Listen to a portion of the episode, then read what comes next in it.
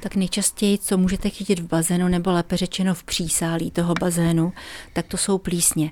Dříve se ty plísně nejvíc objevovaly tam, kde byly takové ty dřevěné rošty, protože ty byly stále vlhké, stále tam byla stálá teplota a ty plísně tam přerůstaly. A když jste na ten rošt šlápli nebo i vedle na podlahu, tak ta plíseň přeskočila na vaše nohy a takže jste pak přišli domů, pár dní nebylo nic, ale pak se objevilo začervenání v mezi prstí, pocit svědění, pořád jste měli pocit, že se musíte drbat a někdy se ta plíseň objevila i na nechtech, kdy najednou ten nehet začal být bílý, takový zhrubělý.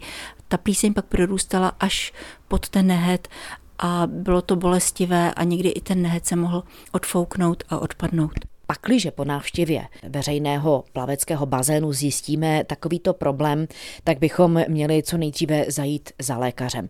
Pravděpodobně většina lidí půjde rovnou za lékařem praktickým. Ano, všechny tyto věci jako první řeší praktický lékař, který je nejblíž a který vás ošetří okamžitě.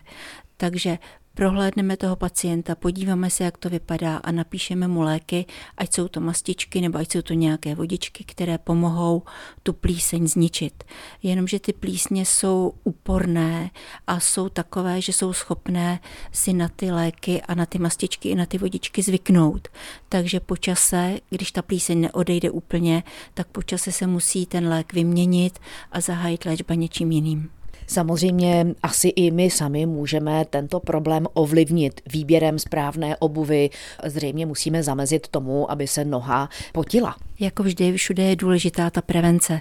Takže nosit boty, které jsou větratelné, to znamená, když přijdete z nějaké túry další nebo z nějakého výletu, tak ty boty nechat pořádně vyschnout, nosit ne umělá vlákna, nosit bavlněné ponožky nebo vlněné ponožky a s výhodou je, protože ty plísně nemají rádi kyselé, tak ty boty několikrát za rok nebo každý měsíc vytřít octem, protože ta plíseň tam potom nezůstane a už se jí tam tolik nelíbí, takže odejde.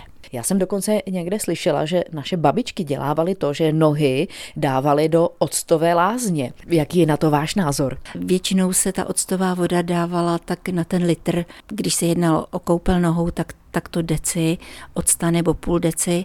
Když máte nějaké svědění po těle, tak tam se dává polevková lžíce do půl litru vody a pomáhá to i na to svědění.